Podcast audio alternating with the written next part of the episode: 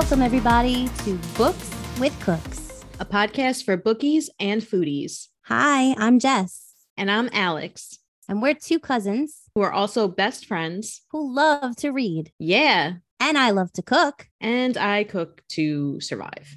We'll be reviewing, analyzing, Sometimes overanalyzing and discussing the books we're currently reading, as well as new and old recipes from our kitchen to yours. By the way, we're real people, with real families, so you may hear cats, dogs, birds, babies. and husbands, So enjoy that bonus material. Now let's get booking. and have a tasty chat.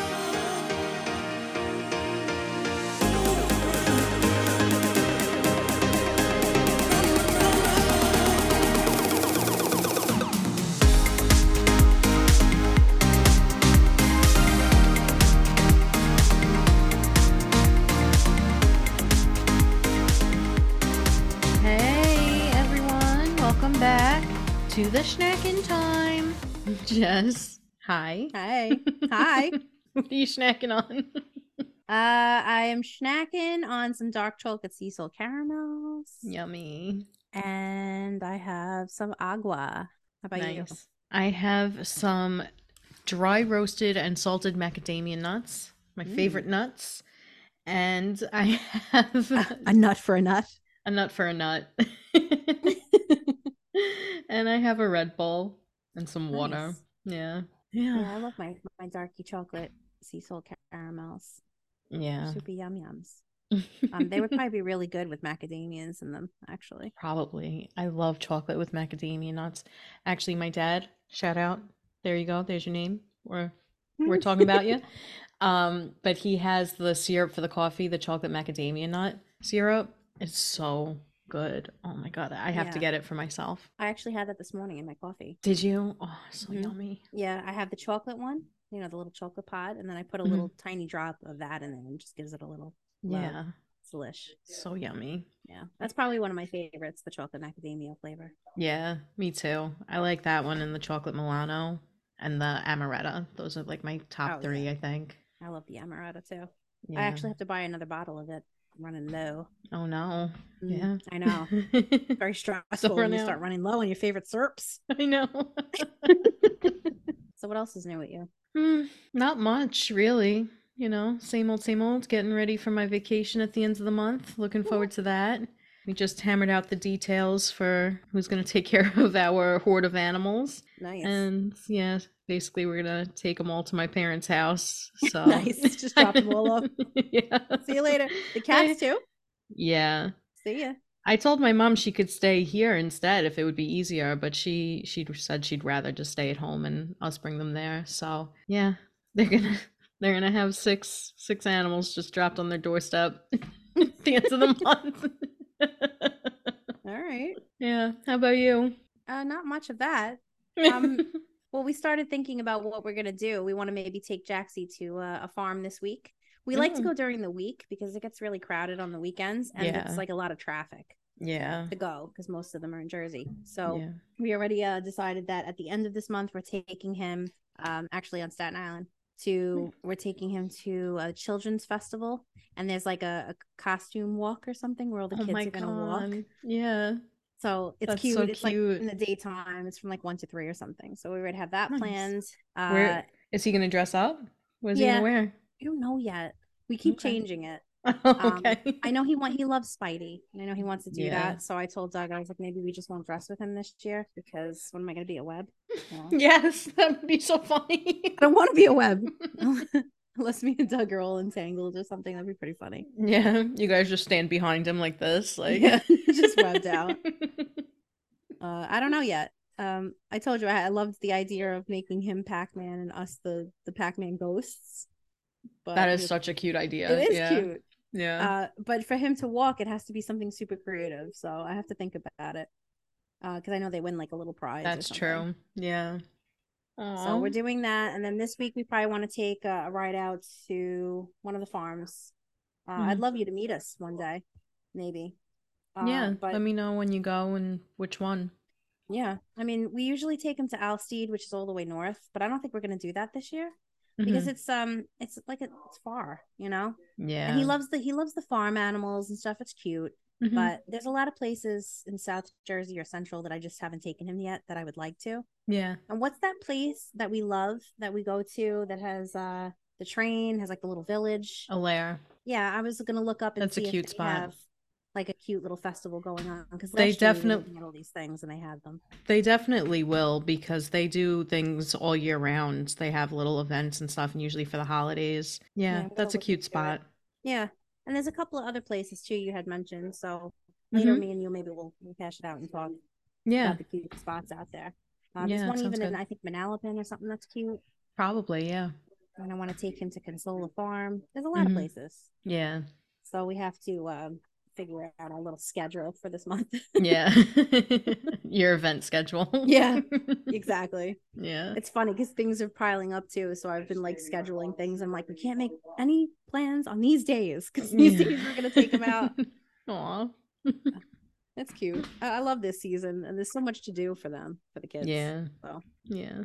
uh, I can't believe uh, little Juliet is going to be a year tomorrow. I know. Isn't that crazy? Insane to me I how fast that went. So happy birthday, Juliet. Yeah, happy birthday. By the time this comes out, it'll be past your birthday. You'll already be one. That's crazy. I know. Aw. I can't believe it. Make these kids stop growing up so fast. I know. It makes me so sad. I know. So we we just read this thriller, right? The Silent Patient. yep. So me and Alex thought it might be fun to kind of fuse together uh, our, you know, judge a thing, how we usually just make up things On the fly? uh, and just make up a thriller. Why not? We might make up a few thrillers, some some, some uh, different scenarios we have. Uh, so so far we just have a couple of names that we threw together, some setting ideas. We have no plot that's open for discussion right now, and we have some rando weapons and I just want to go through these quick. Uh, so we came up with some random names. So we have a Stacy, a Garfunkel, Enrique, Cha Cha, Mary Lou, and a scary hooded stranger man. That's his name. Yeah. Uh, for the setting, Alex, take it away. What do we have? All right, we're in a small town in Idaho in the 80s on a potato farm. That'd be on a potato farm. Yeah. And uh, our weapons include, of course, a potato masher, Alex's potato gun. It's a even- real thing. I never even knew this existed, a potato gun, and she showed it to me. It's ridiculous. So ridiculous. You can make one with some pipes. There's a literal YouTube video that teaches you how to make a potato gun. I can't. And what, you just load them up with potatoes and start Yeah. pelting them out? Yeah, that's what you do with it. Hilarious for this. We also have a wrench, a frying pan, in case you want to fry up those bad boy potatoes, and randomly a detached car door. That's a catch. I just pictured it like, you know, at a farm or something, leaning against the farm door. I'm like, why not? Could be a weapon. Okay. All right, so let's do three different scenarios. That sounds pretty All right. feasible. yeah. For the for the first one, Alex, start us off. Where are we? All right. What are we doing? So Stacy and Garfunkel have been married for about 35 years. And their kids, Enrique, Enrique, sorry, Cha Cha and Mary Lou, have been growing up working on this potato farm. Everything seems fine. But then all of a sudden, in this small little Idaho farm, this strange, scary, hooded stranger man moves into town on the farm next door. And all of a sudden, some strange shit starts happening. Okay. They don't know what it is about this stranger man, but he brought some type of juju. And mm. Mary Lou, in particular, is like, I need to figure out what's going on with this man. So she enlists some help from Enrique, and they go on a little hunt to find out what's going on with this scary hooded stranger man. Okay. Any weapons in play? Yeah, so Enrique grabs the potato masher because he's like, I'm gonna mash some some scary hooded stranger man if I need to. And Mary Lou is gonna grab her frying pan. Garfunkel, if it came down to it, would use the detached car door, and Stacy would be the one wielding the potato gun. All right. You know, and you got to picture these people in straight up 80s gear. yes, yes. the sneakers and everything. And right, neon colors, big hair. What's your thriller called? I, the potato in the hood next door. I don't know. Potato in the hood.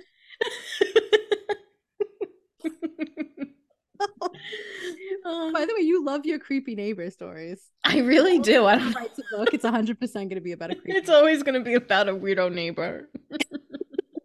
All right, so I'm gonna go with Chacha. You know, she's a, a a young girl in the 80s. She lives grew up on a potato farm. Um, her dad, you know, Enrique. Her mom died when she was younger. She has a dog named Garfunkel, and you know, they're just growing up on this potato farm, and nothing really crazy happens except every once in a while she grabs a potato gun and she starts taking the potatoes and shooting them around uh, with uh, her friend Stacy. But other than that, nothing really exciting happens here. Uh, sometimes she, you know, puts those potatoes in a frying pan and she fries them up. Sometimes she mashes them with a potato masher, whatever. Uh, but one day, you know, she's just hanging out on the farm and all of a sudden in the cornfields, because there's cornfields, in the cornfields, she sees something moving around. She's like, what is this? I got to go investigate. So she grabs her detached car door that she sees lying around and she hides behind it um to go and check out what's hiding in the cornfields and she sees a scary hooded stranger man all right so cha cha she takes her detached car door as i said. She goes into the cornfield and she sees a scary hooded stranger man and he's just standing there among the corn staring at her but he has no face.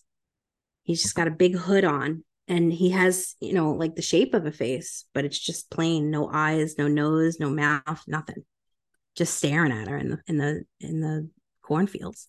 So she runs for her life obviously. Yeah, and she calls the sheriff mary lou and she's like you know mary lou is a family friend very small town and she's like you got to come you got to come out here and see what's going on mary lou rushes over wee wee rushes over there's no one in the in the in the field and, and obviously Cha-Cha's like, I swear to God, I wouldn't make this up, right?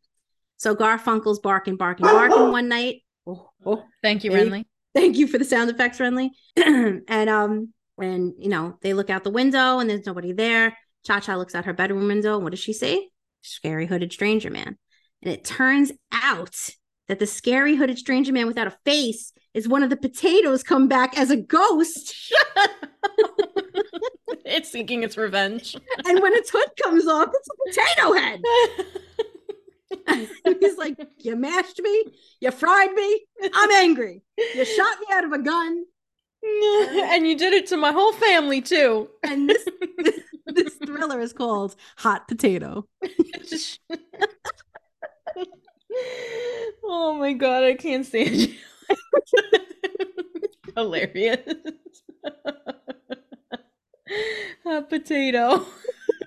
I'd watch that. Of course we would. We would love it. I would definitely watch that movie.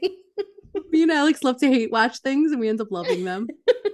Yeah. Like Happy Death Day. We love that movie. I love that movie. It's so good. oh man. All right. Now let's come up with a third one and let's do it together. Christina Lauren, Okay. Alex Jess style. Okay. All Here. You start us off. Okay. You sure about that? Mm, I don't know. You sure about that? You sure about that? All right. So for years, for years, Garfunkel has just been a, a sad man. He's lived by himself all along, all alone on the potato farm that he inherited from his parents. You know, sometimes he he puts on a, a hooded outfit and he just goes and stands alone. this is so depressing. So depressing. I think I'll What just put on my hooded outfit and go stand alone in the corn. No, scratch that. Do that. Garfunkel would never do that. Anyway, he, he's a sad man. You know, he's inherited this potato farm from his parents. Parents passed away, and he notices that these new neighbors moved. No, I'm just kidding. I'm just kidding. I'm just kidding. anyway, he is very sad and lonely. There's not a lot going on. He actually has no neighbors. So we have a lack of neighbors now.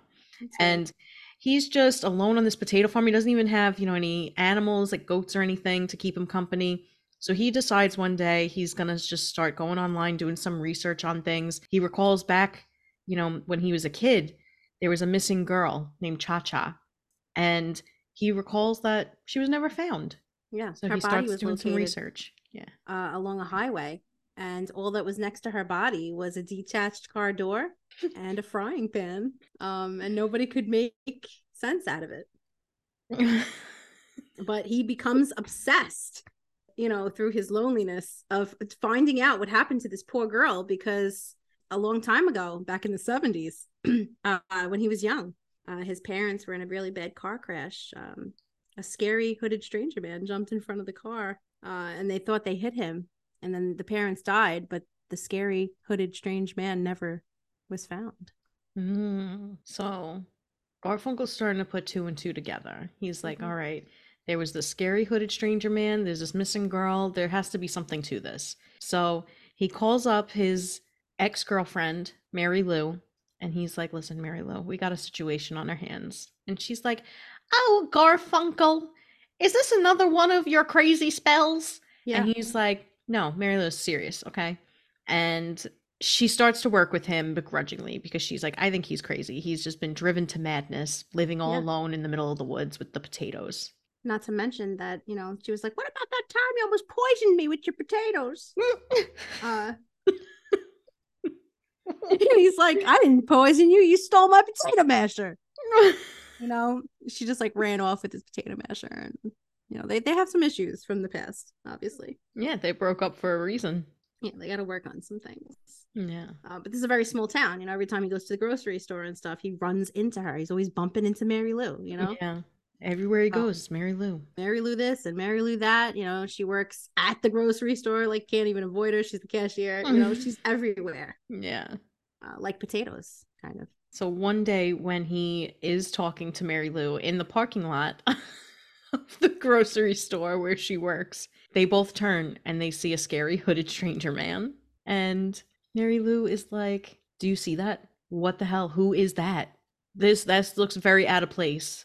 And Mhm. Garfunkel is like, How could he know? I think this is the this might be there might be a connection here, but how could he know what we Yeah. know? We've just been low key doing some research on our potato farm. What's going on here? So then they enlist the help of Stacy, who's the local cop, Yes. sheriff. Stacy comes in and you know she brings with her her partner Enrique. And Enrique just walks in the house with a detached car door and they're like, "Well, how is this going to help us?" And he's like, "Can I borrow a wrench?"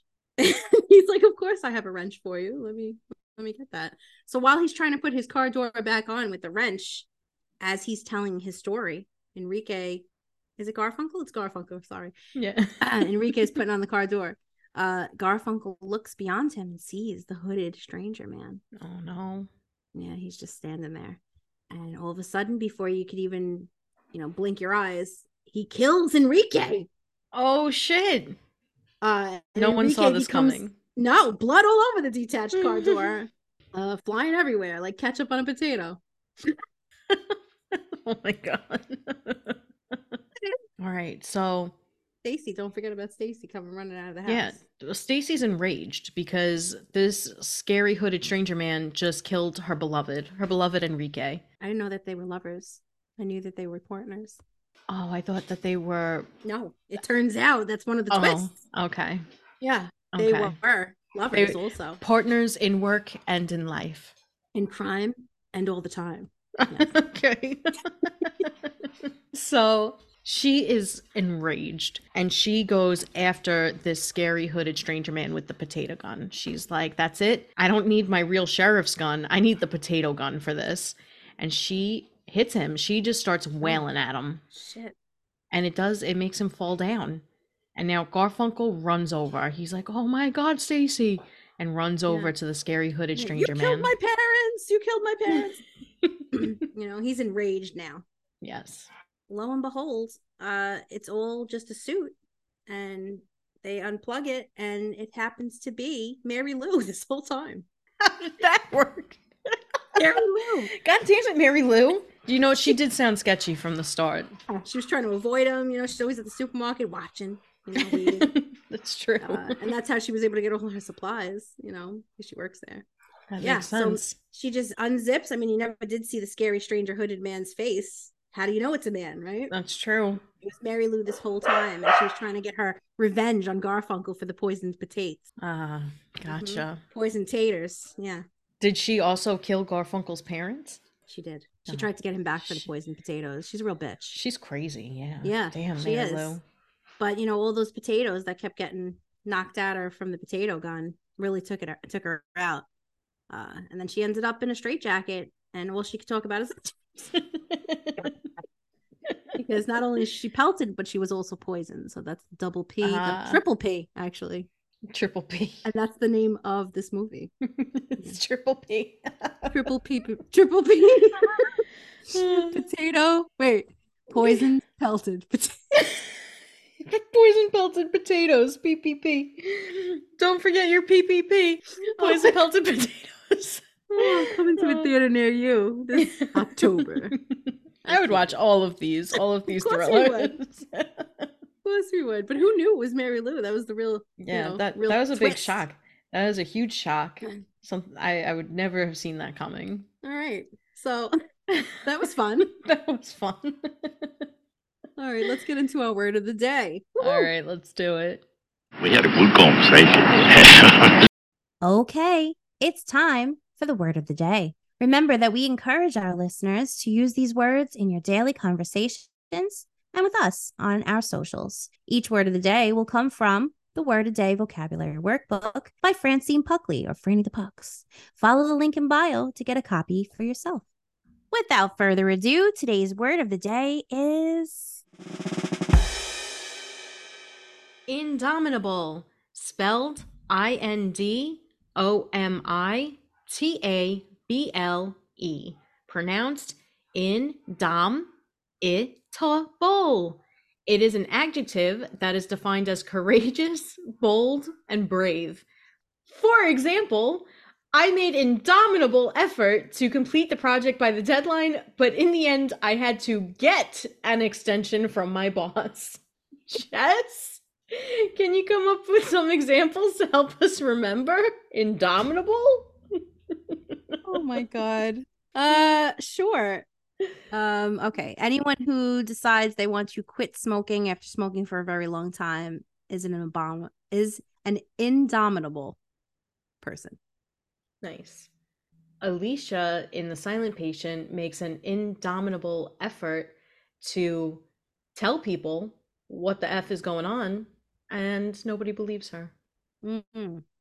Yes, I think Theo is very indomitable trying to work at this hospital with Alicia, who basically he put her there in the first place.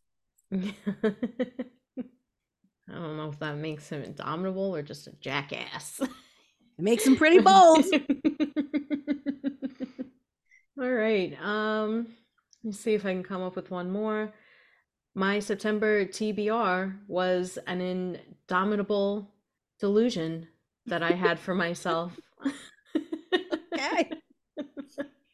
Oh man. All right, let's give you some trivia about indomitable. In the 1600s, the word indomitable meant wild or untamable. Gradually, these words came to be seen as virtues, and today, to be seen as indomitable is the equivalent of courageous. Nice. All right, so let's head over to our speech series. So, as you know, we like to enhance your speech as well as our own, and we're going to take these words and phrases from the Well Spoken Thesaurus by Tom Heehler or Tommy the Heels. So, our phrase for today is get ready. So, instead of saying get ready, you could say ready yourself. So, for example, don't say get ready for that asteroid that's heading for Earth. You could say, you could say, ready yourself for that asteroid that's heading to Earth. Yeah, make sure you worry about your speech when the asteroid is coming to hit us. Listen, you don't want to go out sounding like a dum dum. All right. Hey, before that rock hits us in the face, ready yourself. Johnson said, "Get ready." Yeah, well, he's an asshole. I can't. Oh. All right. So now it's time for the question of the day. You ready, Alex? I am ready. For those just tuning in, we pick a topic and then we shout out as many things related to that topic as we can come up with, as much as we can muster in two minutes' time. So there is two minutes on the clock, and we will be today discussing cartoon characters. Cartoon muffin. All right. Ready, Alex? Two minutes on the clock. I'm ready. Here we go in three, two, one. Cartoon characters go. Mickey Mouse, SpongeBob, Minnie Mouse, Patrick, Sandy, Goofy, Plankton, Mr. Krabs, uh, Homer uh, Simpson, Raya, Siri, uh? Siri, Raya, Sisu, Lisa uh, Simpson, everyone from Encanto, Bart Simpson, Marge Simpson, Maggie Simpson, um, um, Moana, Mr. Flanders, uh, Lois Griffin, Chris Mr. Griffin. Mr. Flanders, uh, Meg Griffin, Meg. I couldn't think of her name. What's the dog's name? I Um, can't remember his name either. Brian, Um, and Stewie, oh, Brian. Oh, and I forgot about Stewie. and Joe next door, and Charlie Quagmire. Brown. Yes. Oh, Um, uh, everyone Daffy from Duck. Futurama. Why can't I Oh. think of any other names? I love that show. George Jetson, Rosie, Yes. Yes. I'm Jane. Elroy. His boy Elroy. uh, Uh, uh, Scooby Doo. Did we say the Scooby Doos? Scooby Doo, Scrappy Doo, Thelma, Fred. uh, Daphne. Fred, Fred Flintstone, and uh, Barney. Rubble, uh, Bam Bam, Bam Bam, Gam Gam, Wilma. Wilma. Um, Uh, Oh yeah, uh, Popeye, olive Yeah. oil. I couldn't think of olive oil. That was the one I was trying to think of. Oh, Angelica, Tommy Pickles, Oh yes, Bill and Doug, Lil, Chucky, Doug, Doug Skeeter, uh, Patty Mayonnaise, Patty um, Mayonnaise. Hey Arnold, whatever, Arnold something. Oh, uh, Dexter's Laboratory. yes, The Fairly Odd Parents. Um, the uh, Powerpuff Girls. Johnny Bravo. Johnny Bravo. Time's up. Okay. Wow, I did way better with that than I thought I was going to. At the start of this, I was like, I don't know if I've ever seen a cartoon in my life. I did way worse than, than I thought I was going to. At first, I was stuck on Disney. Like when you get stuck into like a scene, like a s- into a category, you're fixated on that. You can't think of anything else. yeah. I thought you And did S- good though. You came up with a ton of stuff. What Johnny Bravo? Who's the man? Johnny Bravo. Thought it's of it at the last minute. a second. All right. Well, that was fun. You got your cartoon characters. If anybody's seen those Saturday morning specials as a kid, you know what we're talking about there. Johnny Yeah. Bravo and such. And after a while there, I was just like, people from Encanto, fairly odd parents, not even like the, the, the specific people, but I love how you write write in for uh, SpongeBob.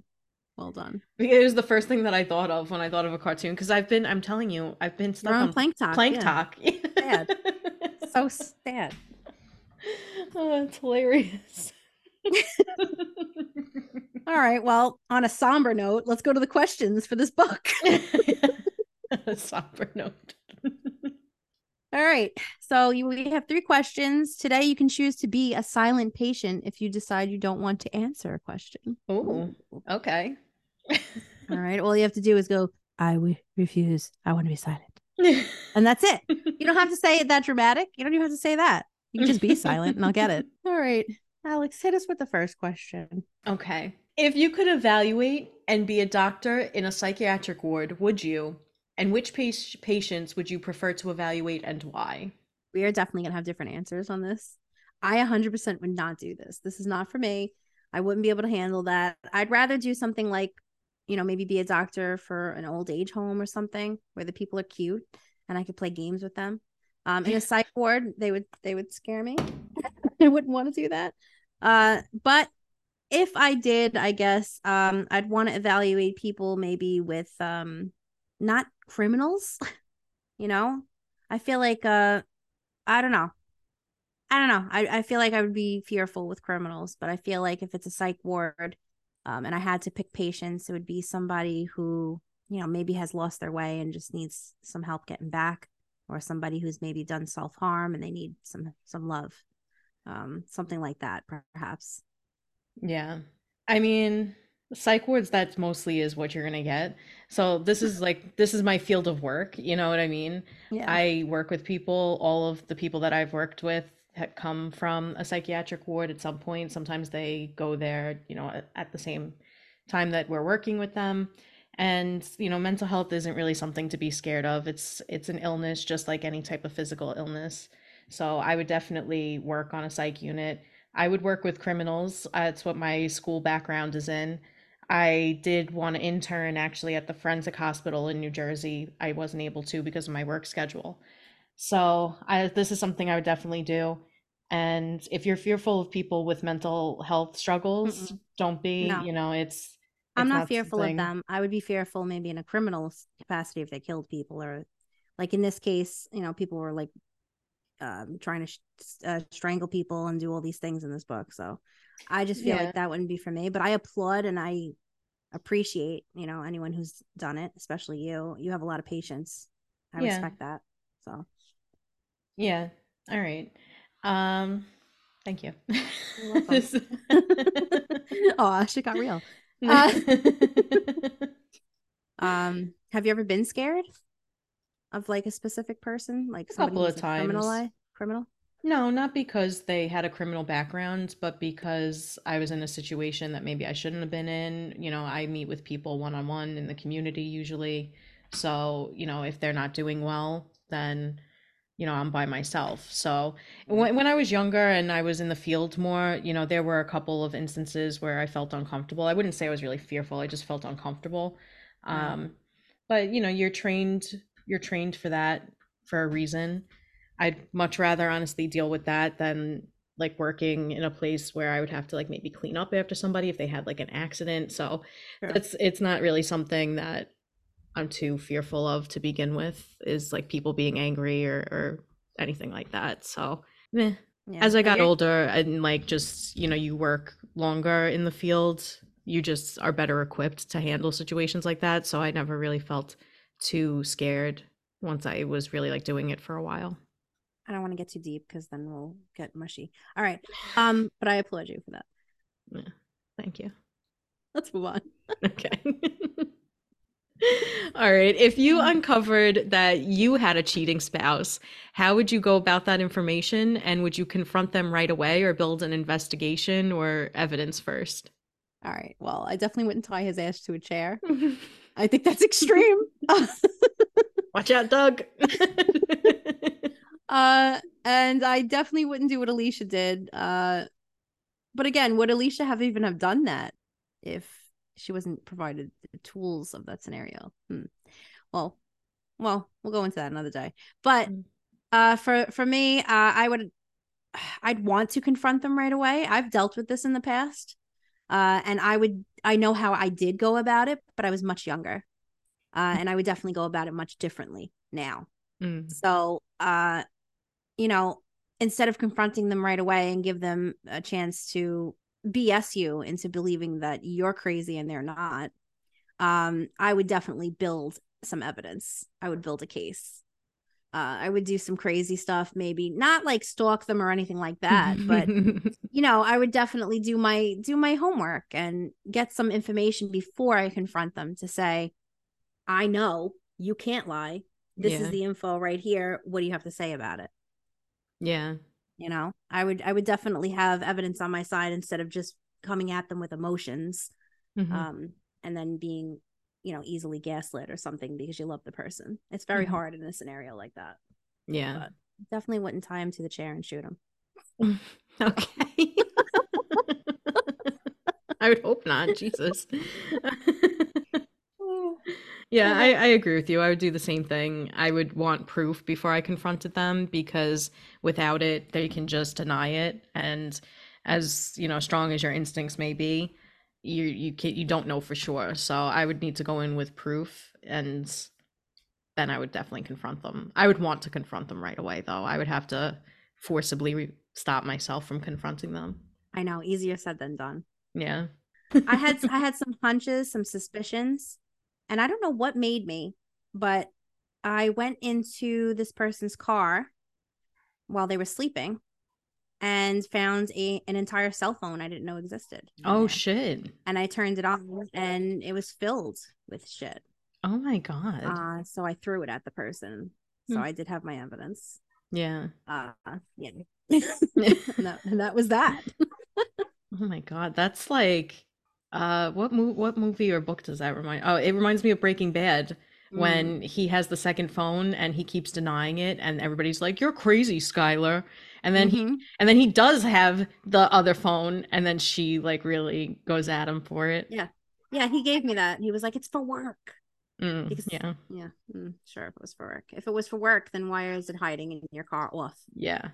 Yeah. Mm, You know. But before that, that was like the the breaking point. Before that, though, every time I had suspicions and I asked, I was, you know, I, how could you even think that? Mm, So, you know, narcissist. yeah, asshole. All right. I hate you. You know who you are. we know who you are. All right. Uh, oh my Yeah, god. I, w- I won't even say the the ultimate scenario as to how I broke it off because it was awesome, but I don't want to say it because if this person ever heard, they would know. yeah. We're not going to go there. Yeah. But just know it was good. It was good. All right. What um moving on again. What thriller movie? It's getting intense. Uh what thriller movie or book had the most gotcha ending for you, Alex? Um, so I think it would be I think it was the it might have been the slow burn of silence by Loreth Anne White. And I was surprised by the turn that it took. If this isn't the book, I'll tell you the synopsis and just explain why I was surprised by it. It's about uh it's about a woman who returns to her hometown after being away for many years. Um there was some type of situation in her family where I think her brother somebody was accused of killing people. Anyway, she's a cop now and she's doing an investigation and there's somebody else in town that they suspect or they think was involved, something along those lines. And she does her investigation, they uncover who it was. I was a little surprised by who it was, but then again, I don't want to give anything away, but something happens to the protagonist that I just was not expecting. I never in a million years would have guessed that this would be the outcome. So it really it took me by surprise. I wish I could remember the name of it. I'm sorry. Were you for Fruit Loop? Yes, it did. I was like, wait, what? Because it wasn't even at the very end of the book either. And and then I, there was like a whole switch, and I was just like, wait, what? It, it was. It took me by surprise. So So I'm gonna I'm gonna pick a movie because okay, you picked a book, but uh, nothing has ever shook me like this movie did, and Okay. since or before. And I'm usually really good. I'm the type of annoying asshole that's like sitting there and it's like, this is happening. This is what's gonna happen, and I usually get it right. okay, Uh, but The Sixth Sense got me. I, I- the first time Oh. you ever see that, if you don't hear, like if somebody tells you, then obviously you know you know. But yeah. that movie, when I first seen it, I didn't know he was dead. No one did. Insane. and then you have to watch it a second time because you have to see all the, the hints and there's so many hints and you're just like how did i miss this? And it's so crazy. That movie threw me. Serious fruit loops. So it fruit looped me. Uh that that movie, yeah, I completely forgot about that movie. yeah. I think the the whole it took the whole world by surprise. it did. And in the beginning he's literally shot. I mean you see the guy die okay right? You go back and watch it and you're like what the fuck? Yeah. i don't know. That, ever, ever since that was the biggest gotcha for me ever. I was like he's dead? He's one of the thing one of the ghosts? Get out of here. Um and it's crazy because remember when the little boy was like they don't some don't even know they're dead. Yeah. Yeah. so good. Such a good movie. I mean it doesn't have the same effect when you watch it afterwards you know what i mean that second time is like you're looking for clues but afterwards it's like you know so it doesn't have that same effect on you same impact yeah. uh, but i remember thinking that movie was so amazing when i was younger and then um, me and my mother took grandma anna to see it oh. and she must have heard or something either that or she's just really that good because she liked agatha christie and stuff like that Yeah, and Stephen King. She read Yeah, she read she his did. like entire collection of books. I have a bunch But- of her books. i remember her uh being in the theater and calling it early and being like oh he's dead and i was like god how does she know i was so upset i was little and i remember being so upset i was like no way she knows she knows Honestly, she knows. She was probably like, "You guys are all idiots." Because how did you not know? Honestly, his wife. Did you ever see that stand-up special? Oh, who was it now? I can't remember. But he's talking about how, and I think it was Nate Bargatze.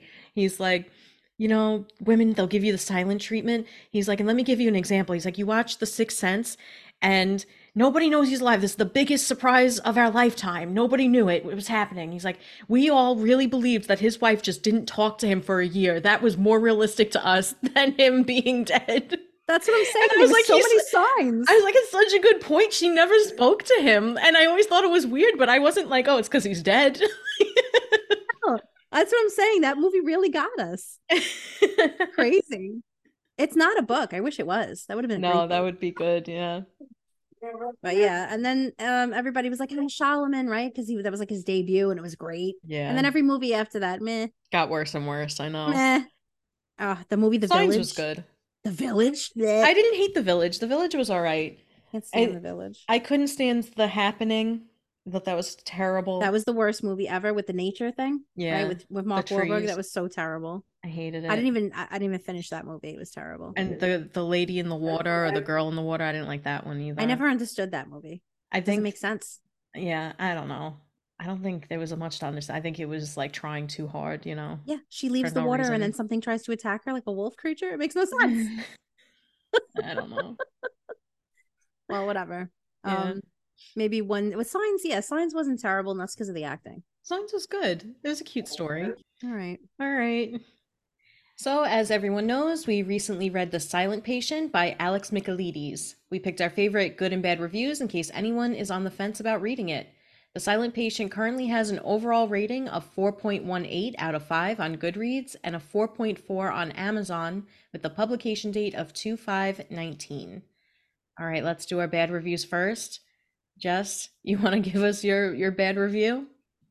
Absolutely. Uh, this only is a two-worded review. It's one star, and it is simply fart noise. it's such a bizarre thing to write. Uh, sometimes these reviews baffle me. I know. like really, with this person, what did they finish the book and they were like, like making fart noises, and they were like, I'm just gonna, I'm just gonna transcribe this into my review. I'll just go and put this on Goodreads or Amazon. also, this book does not deserve that. I know. deserve it. I know. All right, so I have two one stars. One is really quick. It just says, "Not silent enough." Okay, thank you. Right, there are words. Um, it is a book. yeah, what was it going to be? Like 300 pages of silence? it's just silence, just blank pages. It's just a And journal. then she went, and then she went silent, and then the rest of the books are just blank every page. Oh my god. Uh, so the other one was also a one star. Said, read anything else on your TBR first. Anything. Better yet, delete the silent patient from your TBR. If you do, you'll never know what it feels like to become aware that you could have spent that four to five hours reading a great book, or at least a better book. Definitely a book that doesn't do a major disservice to anyone who practices in the mental health field or who lives with a mental health impairment, and maybe even a book that doesn't present misogyny on every page. Wow. Yeah. So there we go. And there's our bad reviews. Yeah, that was harsh and savage. Yeah. But I don't disagree with her on certain things, but it was definitely very intense. take delete it off your TBR. It's very intense. I think, I think this is a, a book you should read. But okay. All Well, right, let's get into our our five stars or our good reviews. All right. And now to the good part. All right, so I have a five star review. It's basically addressing Alex Michael- Michaelides. Dear Alex Michaelides, brav the fuck oh, dude. Clap emojis. Her silence was like a mirror, reflecting yourself back at you, and it was often an ugly sight. And that, my friends, sums up this book perfectly. This book was the definition of a page turner. From the very first page, I was seduced by the magnetic writing style of Alex Michaelides. The author never once tries to lead you astray with erroneous clues in an attempt to distract you from an obvious conclusion. I never once felt like I had a grasp on how this story was going to play out, which kept me wrapped until the last page. Oh, okay, nice. I like the way that person wrote that. So, Yeah. This is a good review. yeah. All right, so I also have a five star. This person said, Wow, this is a great book. This is a psychological thriller and it is one of my favorites. I really did not see the book ending like it did. I cannot say much about this book without giving away too much of the book, but I felt it was a great book with some of the best twists I have ever read. If you think you did not see the ending coming, you will like it. But if you guess the ending, you may not like it as much. Okay.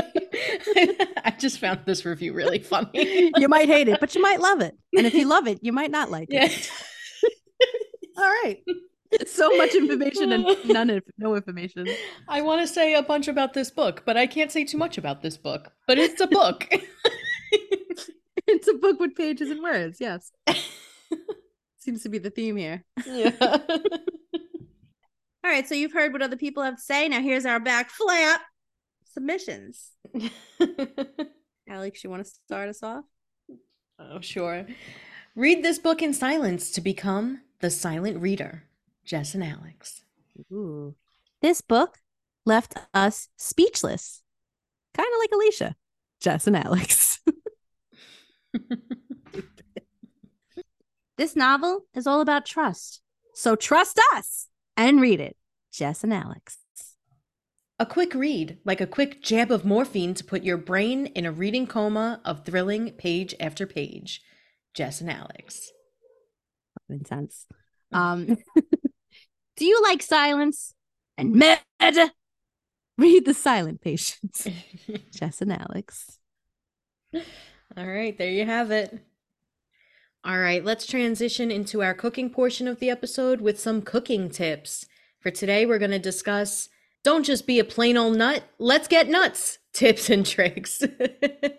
so, what kind of tips and tricks do you have for us using nuts, Jess? Oh, man. All right. So since we're getting nuts, usually I eat nuts plain with like lightly salted. I like roasted. Um, but sometimes every once in a while I have a little sweet tooth and I want to add some stuff to it. So I really love like a a glazed nut. Sometimes you can call them candied nut. Um, they're really hard to find in my supermarket, but I have Okay. gotten um candied walnuts before and they were so amazing and then I couldn't find them again. So I found a recipe. It's pretty easy just to do it yourself. Uh, and you could use any nut. You don't have to use walnuts. Um, I've done this with walnuts. I've done it with almonds. Uh, I've done it with pistachios. You could do pecans, whatever you want. Oh, and it's delicious with cashews too. So all you have to do is basically make like a caramel, and just caramelize them yourself. You take about a cup of whatever nut you choose. If you want to do walnut halves, just make sure that it's like pieces of them. Um, and then on the stove, you just put uh, a quarter of a cup of your sugar of choice. I've used brown sugar, I've used regular sugar, I've used um, sugar uh, substitutes like coconut sugar, and uh, about one to two tablespoons of butter. You could do unsalted. I like the little extra added uh, addition of salt. If you do unsalted, you might want to just pop in a little um, pinch of salt. And then all you do is just throw the nuts in after that melts and mix it up together. It's so delicious. After it cools off, you have a little like tasty treat for a while. Um, and it's pretty good. You just do that over medium heat and not even long for maybe like five minutes or so, 10 minutes the most. Uh, you don't want them to burn too much. You just want them to lightly brown. It's really good. And you could put these um, on brownies. You could put them in brownies. You could put them in cookies. You could put them on top of ice cream. Literally go nuts. They're yummy. Yeah, it sounds so good. I love uh, candied nuts. Same. Yeah. All right. So, for my tip and trick, basically, if you enjoy roasted nuts, but you don't like buying them at the grocery store because they can be kind of expensive, it's actually a little bit cheaper to buy raw nuts and then you can just roast them yourself. It's super easy and it's just more cost effective. So, all you need is to get your favorite nut and put it on a put them spread them out on a cookie sheet in a single layer put them in the oven on low heat like maybe around 300 degrees and then just keep an eye on them. Most of them will take between 20 and 30 minutes depending on the size and the hardness of the nut so harder nuts will take a little bit longer maybe closer to 30 minutes softer smaller nuts will take less time maybe 15 to 20 minutes. So just keep an eye on them when they look done. You could also add salt or any other type of seasoning. Do everything but the bagel or you can mix it up. I like to do of course some cayenne. So um you know get fun with it and it's just a fun way to get your your nuts however you like them without having to pay a lot for them at the store. So there you go. If you have a nutty tip that you'd like to incorporate into your meals or your snacks let us know Send us an email or reach out to us on our socials. If we test out your suggestion, we'll credit you and discuss the outcome in the future. All right. So, as you may recall, on Tuesday, we introduced the ingredient of the week, which was walnuts, inspired by Indira's walnut cake that she bakes for Theo to help with dis- difficult patients and staff. So, we were each supposed to make something using that ingredient. So, let's see what we did. Alex, what'd you make? Okay, so I didn't make anything, but I do have a recipe from my mom. It's actually a similar recipe. Uh, I couldn't get in touch with her in time to get the actual recipe, but usually around Thanksgiving, sometimes at Christmas, she'll make these pumpkin raviolis, which, despite not liking pumpkin, these are actually pretty good. So I have tried them, they weren't too bad. But she makes them with this walnut sauce, and I'm going to give you a similar recipe. Hers is a little different. It does include some breadcrumbs, and overall, it's just really tasty and it pairs really well with the raviolis. But this one contains two tablespoons of olive oil, two tablespoons of butter, one clove of garlic, one cup of walnuts, and you're going to roughly chop those, a juice from one lemon, sea salt and pepper to taste, and then half a cup of parsley for a little bit of extra garnish once it's done. So essentially, you will heat the oil and the butter on, in a skillet over medium heat. You'll add the garlic, the walnuts, and then stir until they're lightly toasted. It should take about five minutes. Um, and then you'll stir in the lemon juice, the salt, the pepper, and the parsley. Drizzle in enough of the, uh, you're going to want to put in some of the water from the raviolis that you cooked them in. And then you add them to the raviolis and you toss it and serve. And you can sprinkle with some Parmesan cheese as well that like I said, this is slightly different than the one she makes, but it also sounds really good. Hers, she includes uh, some breadcrumbs. So if you want a little bit of crunch and it's a little bit thicker, definitely recommend it. It's really tasty. That sounds delicious. Yeah. I want to make that. And when she sends you the recipe, though, send it to me. Okay. uh, so I don't know if um, everybody's gone to Applebee's, but back in the day, going to Applebee's meant getting an a maple butter blondie I don't know if anybody knows the deliciousness of the maple butter blondie at Applebee's, but it's really good.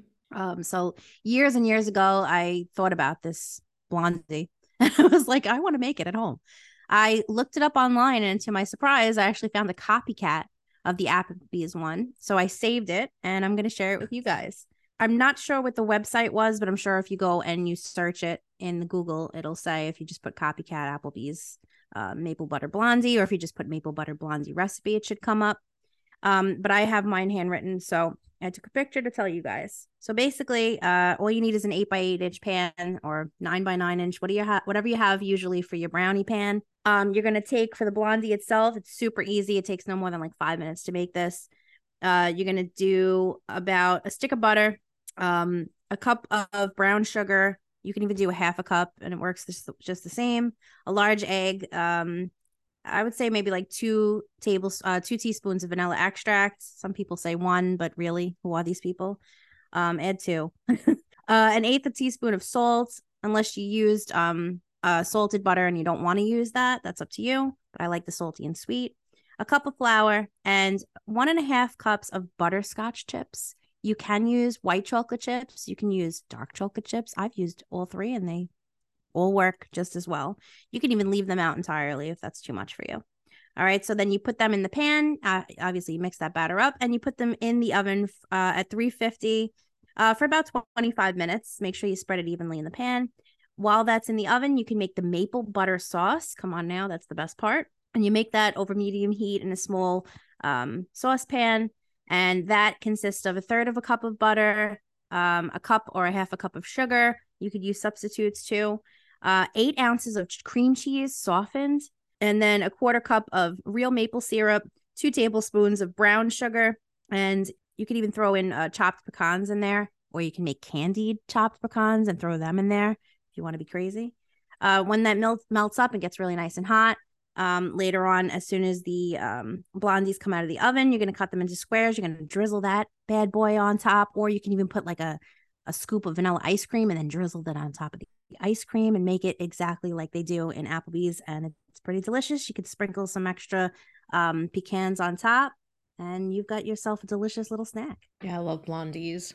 I know. I don't make them that often because it's a lot of butter. Well, it's yeah. intense. It's a little rich. Yeah. But It's every like a in a special occasion. while- yeah, it's a Yeah, special like, occasion kind of dessert. you know, like like on my birthday or something, and I'm like, Yeah. oh, I want that. Or you go into somebody's house and you need a, a good excuse to make them. Yeah. something like that. But if you have a yummy uh, recipe using walnuts, send us your recipe, email us, reach out to us on our socials. If we test out your suggestion, of course, we'll credit you and we'll discuss the outcome in the future.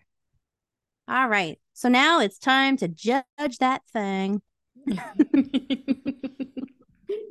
Let's start by judging a book by its cover. The thing that we've been told our whole lives not to do. Let's do it. Um, we're gonna pick a book that each person hasn't read. Each person has to guess what that book is about, based solely, you guessed it, on the cover. Alex, what do you got for me? So I have The Bear and the Nightingale, and the cover is a snowy nighttime scene in the winter. There's a log cabin that's lit up, and there's a woman dressed in white walking towards it. And then behind it, there's a bunch of large trees. It looks like it- they're in the middle of the woods. The Bear and the Nightingale. I love the name of it. Yeah. All right. Is there a person standing there in the front? Yeah, it's a woman walking into, like, towards the cabin. Oh, she's got like a long train, it looks She like. has a long white dress that's like blowing in the wind, and it's long hair that looks like it's also blowing in the wind. It looks like snow on the ground, right? Yeah. The Bear and, the and Nightingale. fog. And it's also snowing as well. In the you can't really see it in the photo, but it's in the background. There's also snow falling. So I'm torn here because I feel like this is either fiction or fantasy. It would be an interesting fantasy name, the bear and the nightingale. But because of her train, she looks like a witch. She's probably not a witch, but I'm going to go with that anyway because it sounds fun. So I'm going to say it's a fiction, but it's a fantasy, obviously.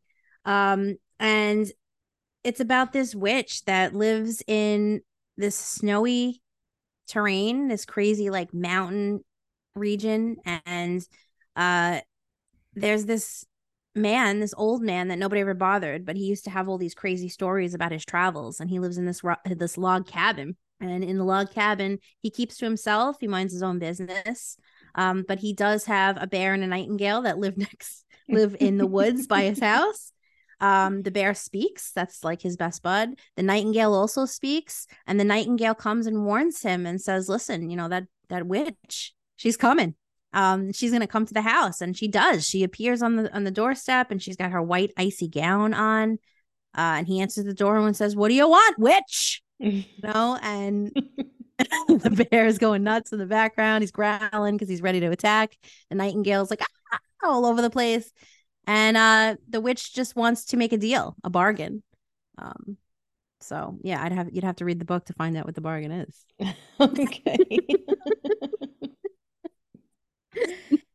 All right. So it is a fantasy. oh, It's actually kind of a fairy tale retelling in ways. It's kind of like a mashup of a bunch of different Russian folklores and fairy tales.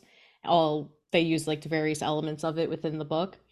And it's about this young girl named Vasilisa who lives in the Russian wilderness with her dad and her mom. Her mom does unfortunately pass away, so her dad goes to Moscow and then comes home with a new wife.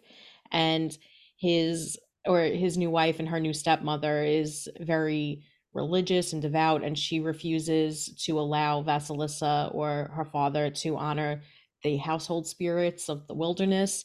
And as a result, things begin to go wrong. So there's a lot of like evil creatures that are coming nearer to their cottage. There's, you know, the crops are dying, things like that.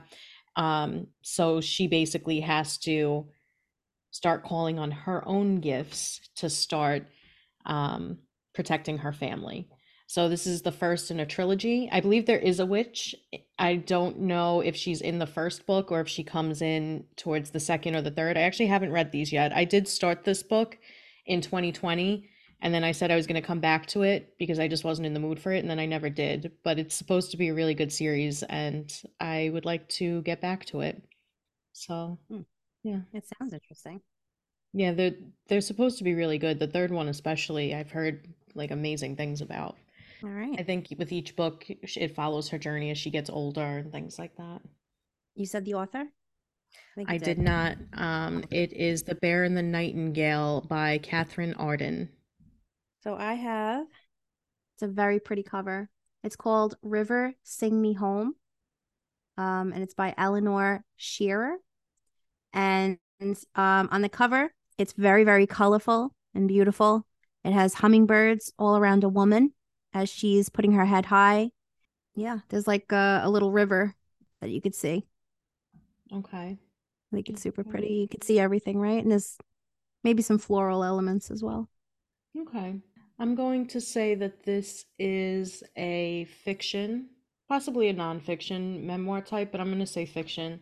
And it's about a woman living in Africa who has been going through some kind of turmoil and she escapes the situation that she's in by taking off on a river. Maybe she has a raft or a small boat or something, and she goes out on her own and has to find her way back home. Well, similar, but Okay. it's um it's a woman from the Caribbean Uh, and it's a mother particularly and it's her struggle uh where her children were taken from her and sold oh my God. and they were taken overseas to different lands and she has to try and bring them home. Wow. Okay.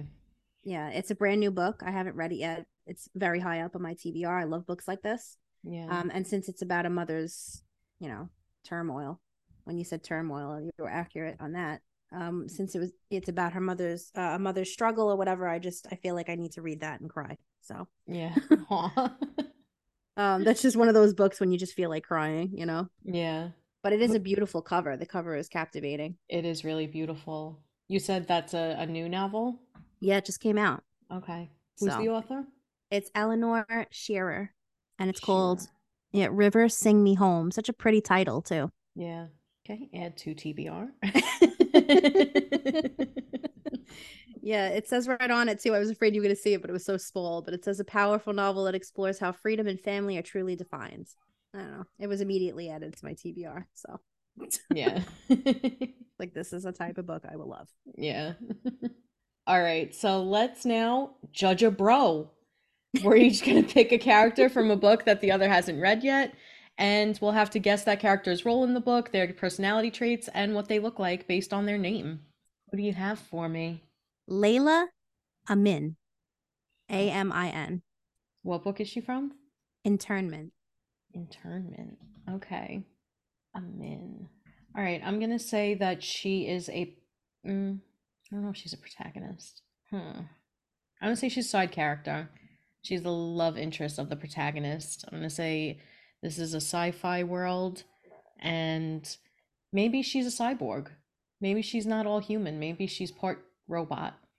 And she, her function is to, I don't know. I kind of want to say like take care of the housely duties, but that sounds so sexist. What is she, Rosie from the Jetsons? Yeah, that's what I was thinking of. This is her backstory, Rosie's backstory. I'm gonna go with it. I'm gonna say that she is a robot that's supposed to take care of the housely duties, and one day she starts forming a bond with the man whose house she is George trying Jetson? to upkeep. Yes, George Jetson, and and they decide that they need to leave this society because it's not right what they're doing to Layla, and and they escape, and then they they get out of this internment. Okay. What does she look like?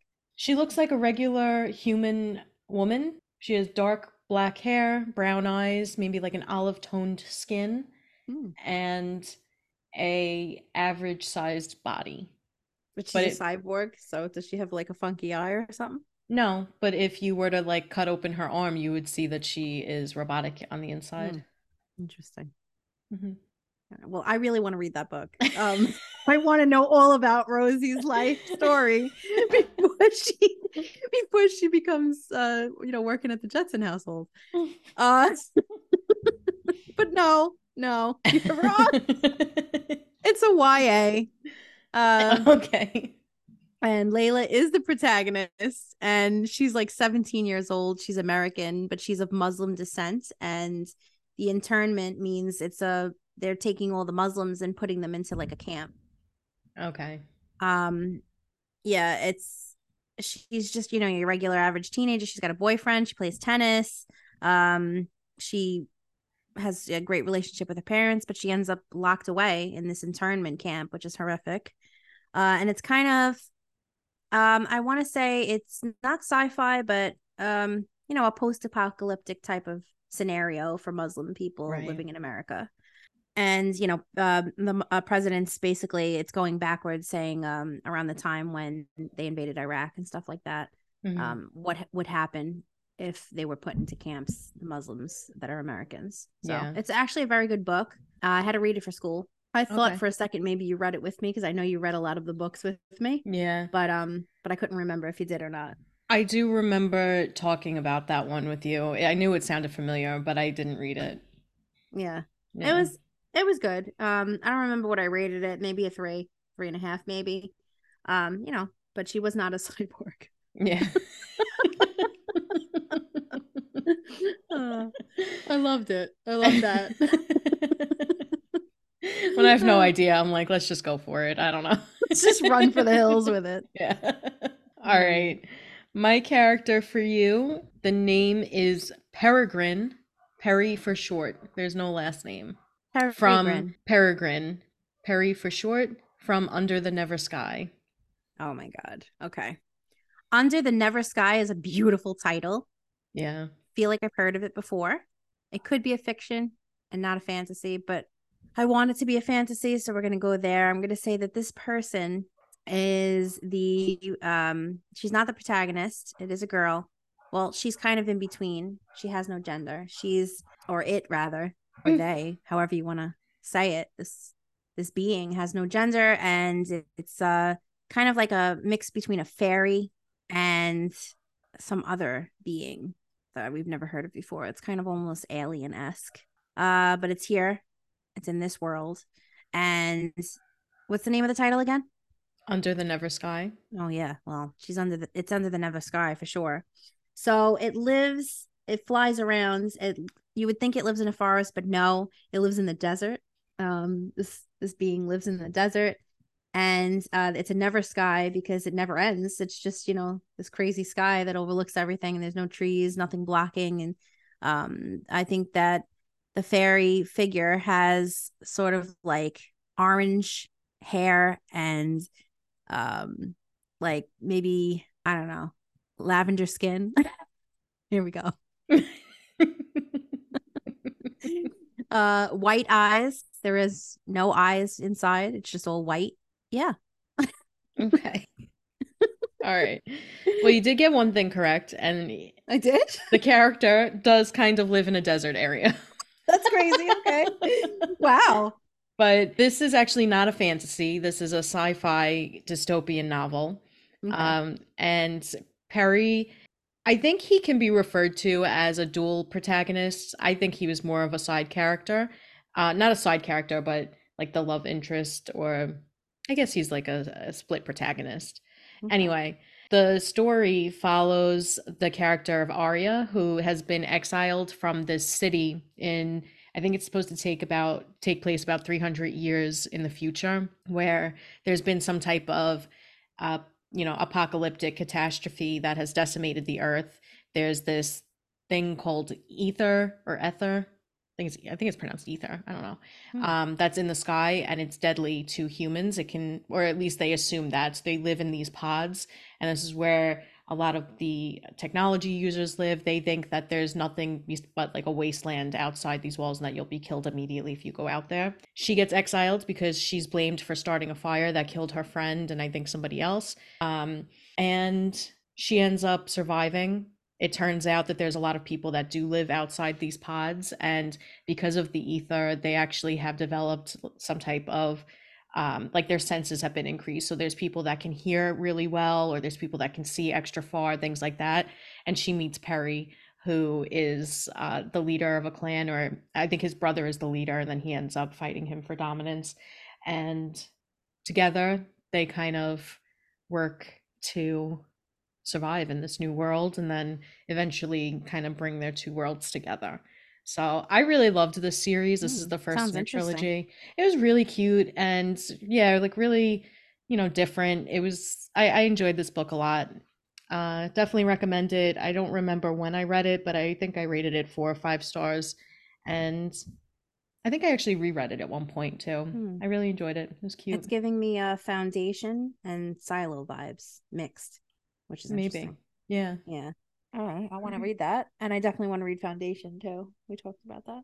Yeah. All right. Well, it's time to judge a tit. So we gave you the bro. Let's judge his tit. No, I'm just kidding. Um, let's judge a title. Uh, we're gonna pick a book, obviously, that each person hasn't read, like we've been doing, and then we have to guess what it's about based on the title. Nothing else. All right. What, what do you got for me, Alex? All right. The title is Uprooted. Uprooted. Mm-hmm. All right. I could go the the way that I think this really is, or I can go the fun way. You choose. That's it's up to you. I'll say both. So, um, this is likely a nonfiction. It sounds like a memoir. Somebody was uprooted from their um, home life, or maybe from another country or something, and they were moved to a different country, or they were uprooted from their family, something related to that. Or this is about a little tree who was uprooted from his soil, far from his family, and now he's been planted elsewhere. So, either way, it kind of has the same premise, but the cutesy little tree is a cute, fun story. okay. um, so both of those are incorrect. Damn it. Damn it. Although it would be cute if it was a book about a little tree. Yes. Um, this is actually a fantasy book, and it is kind of a kind of a loose Beauty and the Beast retelling, but it's about this girl Agnieszka or Agnes for short, who lives in uh, this little village, and basically they're surrounded by woods, and there's a wizard that lives in this castle in the woods that they refer to as the dragon and every so often i it might be once a year i'm not really sure but i don't remember but he comes and takes a girl from the village and nobody knows what happens to her after that. So and in in uh, exchange for that he also then kind of keeps them safe. So agnes is taken and it's kind of a story that develops about learning more about this dragon and how he maybe isn't as evil as he seems or maybe he is.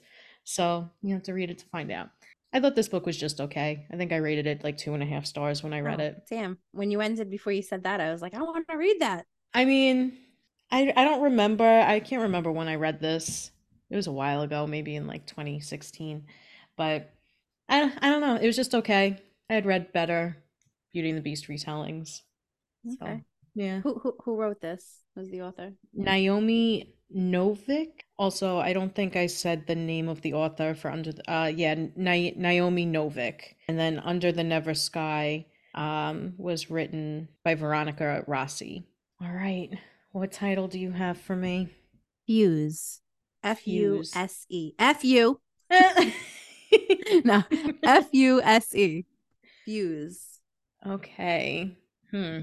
All right. I'm going to say that this is a fiction and it's about a suburban man who, middle aged, is living a relatively average life, but on the weekends, he has fun with this gang of local criminals who are arsonists.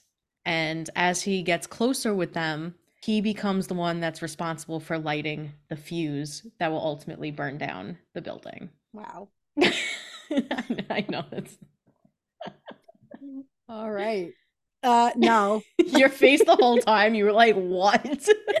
she said the group, the gang. I was like, what? Where's this going? Uh no, it's a fantasy book. okay, I was gonna say fantasy too, and then I was like, "No, that's probably not." It's a fantasy book that I literally downloaded uh because I'm going to start reading it ASAP. But Okay. it's yeah, it sounds super good. It's about uh, a female protagonist and a dragon. Uh basically Oh. she is a hybrid. She's half human, half elf. Uh, Okay. and humankind's been at war with the elves for a very long time. They enslaved all the dragons with ancient magic and forced them to fuse their bodies with masters. Hmm. So the dragons are held at um, against their will, and they're being forced to use their their magic with others. Um, and since the humans are grant are getting granted uh, the power of the dragons, uh, they also have immortality while they're doing this. So wow. okay. she ends up on a quest where she finds a dragon. She it's injured. She doesn't know much about the dragon. The dragon doesn't trust her, but they obviously are going to form a bond and maybe rebel in some way and try Mm. to save these dragons. And it just sounds like I want to read that yesterday. Yeah. it's called Yeah. Fuse by E. L. Todd. okay. E.L. Todd sounds familiar. And I love I don't know if you could see it because it's on the but I love the the book cover. It's Oh, a yeah. girl with the dragon. Just looks very inviting and I want to read it. Yeah, it looks like a nice cover. Yeah. Plus, I I don't know uh, about everybody's favorite beings and stuff in the fantasy worlds, but I I I love elves, and I think that's probably because of Lord of the Lord Rings. of the Rings. but high elves are probably the one that I would want to be. So Okay. if she this is about elves and dragons, I'm sold. nice. Yeah. All right. right. Well, then let's get into our game. Hell yeah. All right, let's get our game on for our Poddy'sode. We always look forward to these. Today we're going to mm-hmm. do Mad Libs. We're going to use an online generator at thewordfinder.com.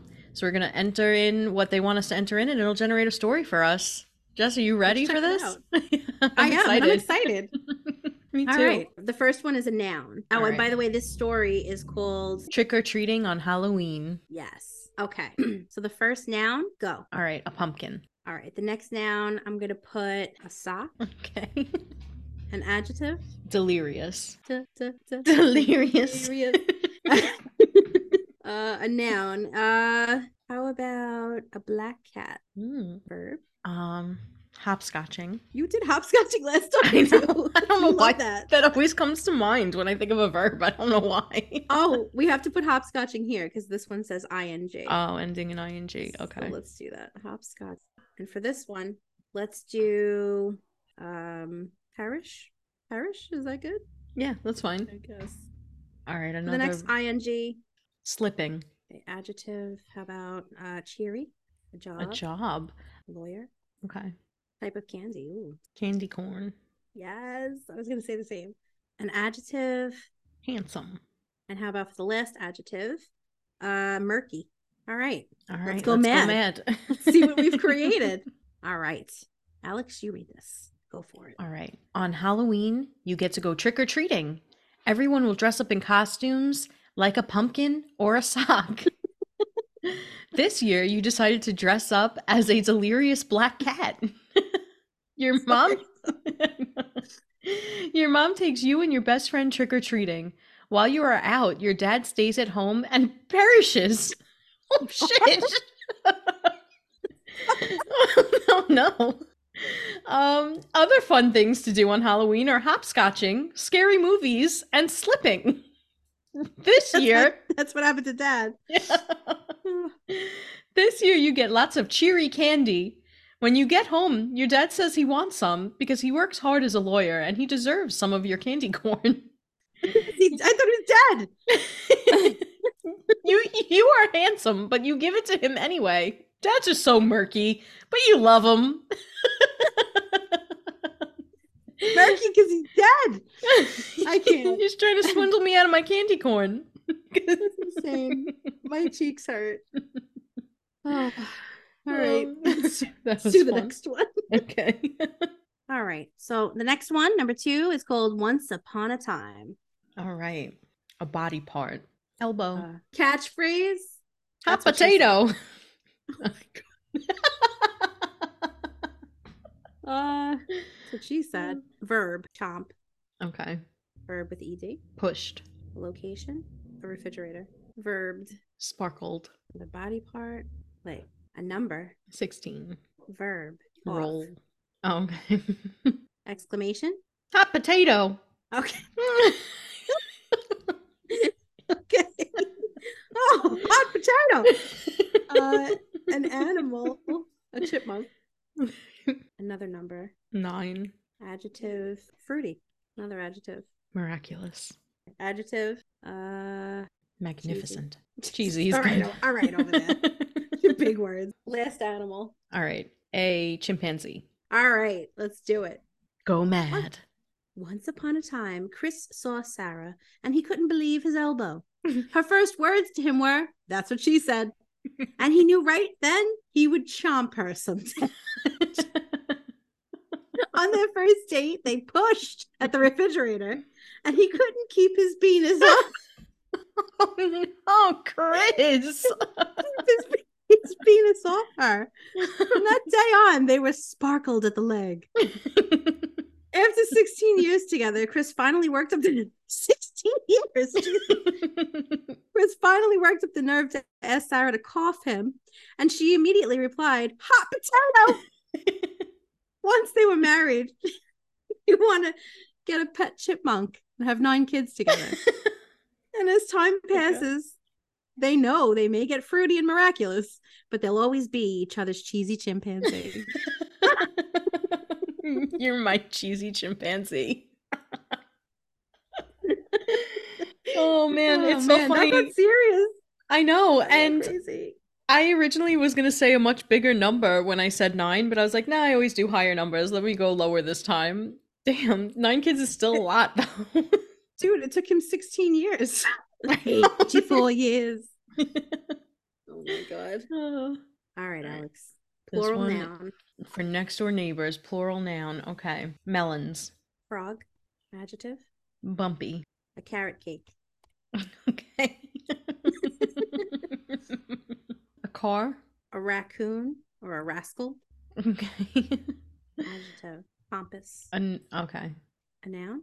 A river rat. Actually, is that a real thing? Is that just a bad term for a pirate? I don't know. It's happening. Uh, an adjective type of food. Type of food. Adjective type of food. Spicy. Uh, adverb. Let's do cowardly. Noun. Tree trunk. Okay. How about overall? And here we'll do microwave. Adjective noun. Handsome sponge. Okay. Squeaky sponge. Uh, no, handsome sponge is staying. okay. It was a handsome looking sponge. Curtain rod. Plural noun is going to be feathers. Adjective. Suspenseful. Uh, this one's going to have to be ridiculous. Shoelaces. Good. Very good. All right. Let's go mad. All right, let's do it. We have New Melons living in the frog next door. He is a bumpy salesman for a carrot cake company, and she teaches car in a private raccoon. what? Oh, last night we were invited to their pompous home for a potluck river rat. Okay. We brought a spicy casserole. After dinner, we went into their cowardly decorated family tree trunk, sat in front of their roaring microwave, and toasted overalls. Before we left, our host insisted on taking out his handsome sponge, which we mistook for an ancient curtain rod, to play a few country feathers on it. All in all, it was a suspenseful evening, and since then, the four of us have become as thick as shoelaces. Most ridiculous thing I've ever heard. No, Not a handsome sponge. not the handsome sponge. The oh. country Oh. feathers. Oh, God. All right, this is the last one. All right. Here we go. I think we should do instructions for the babies. Okay. That's good. Creepy and strange. Clumpy. Clumpy. Plural noun. Curtains. Hair follicles. All right, another plural noun. Chickens. Windshield wipers. Okay. Noun. Shelves. Adverb. Dastardly. Dastardly bastard. Let's go mad. The boys can watch an hour of clumpy television before turning off the curtains in their room. Make sure they do not watch any violent hair follicles or adult chickens. Uh, if there are any phone windshield wipers, do not identify yourself as the shelves sitter. Uh, take a message and then write it dastardly on the bastard provider. good instructions. Good. Yes. Instructions for the babysitter. Yeah. There you go. And there you have it. Don't leave that for your babysitter, please. yeah. The Watch out for those sitter. dastardly bastards. All right. there was our Mad Libs. Yes. I hope we didn't make you mad. Most everyone's mad here.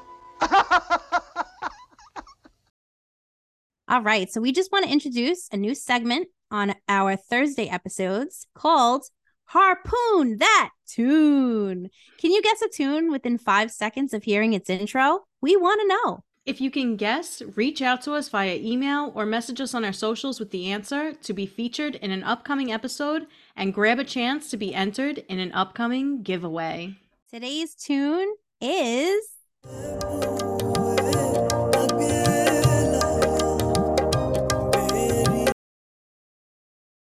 All right, so now we're going to turn the podcast over to Jess's husband, Doug, for a manly Minute or a Dougly Minute or a Chug of Doug. We tried to get Alex's husband involved, but he's too shy.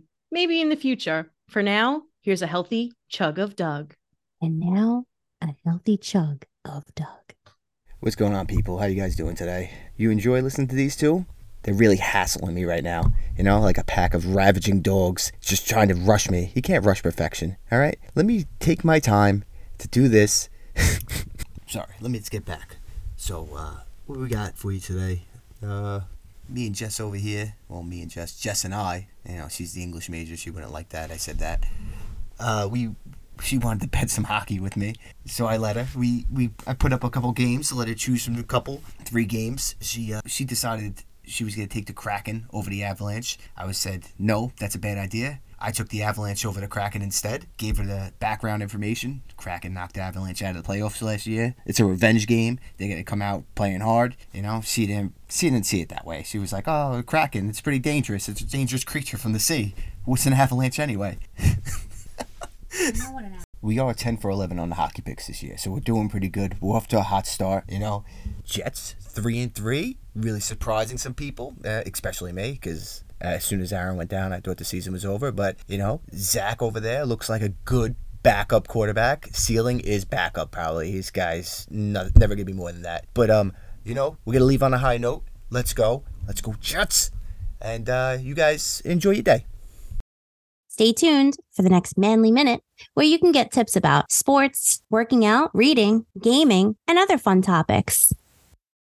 If you haven't read the upcoming books but would like to, head on over to the link in our bio and get a copy for yourself so that you can participate in future discussions. You don't pay anything extra, but if you make a purchase using our link, we get a small commission. So thank you so much for supporting us. If you enjoy listening to our podcast, it would really mean a lot to us if you would leave a positive review on Spotify, Apple, or whichever streaming service you use. We would really appreciate it also if you could spread the word by telling friends and family about our podcast.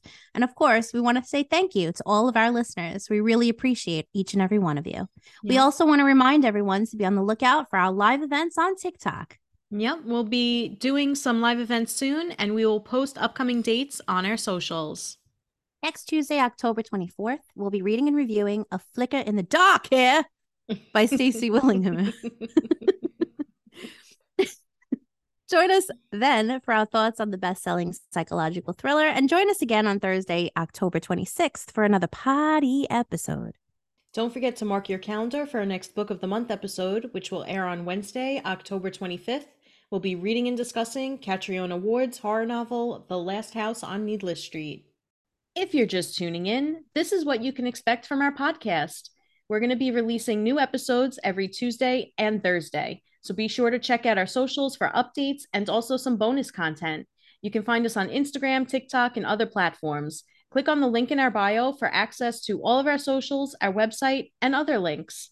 We encourage you to reach out to us with thoughts, ideas, questions, and feedback. You can email us at bookswithcooks at gmail.com. You can also find our full book reviews on Goodreads. These links will also be available at the link in bio. If no one told you today, you're important and valued. You belong here. You're doing great, and we believe in you Now let's turn the page and put a fork in it. because we're done with this one.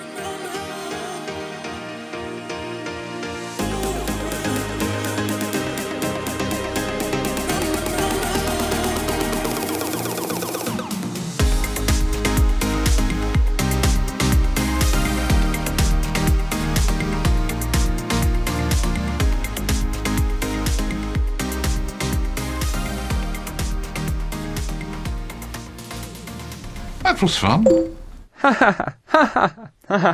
You guys suck! Thanks for listening to my mommy and Aunt Alex. Bye.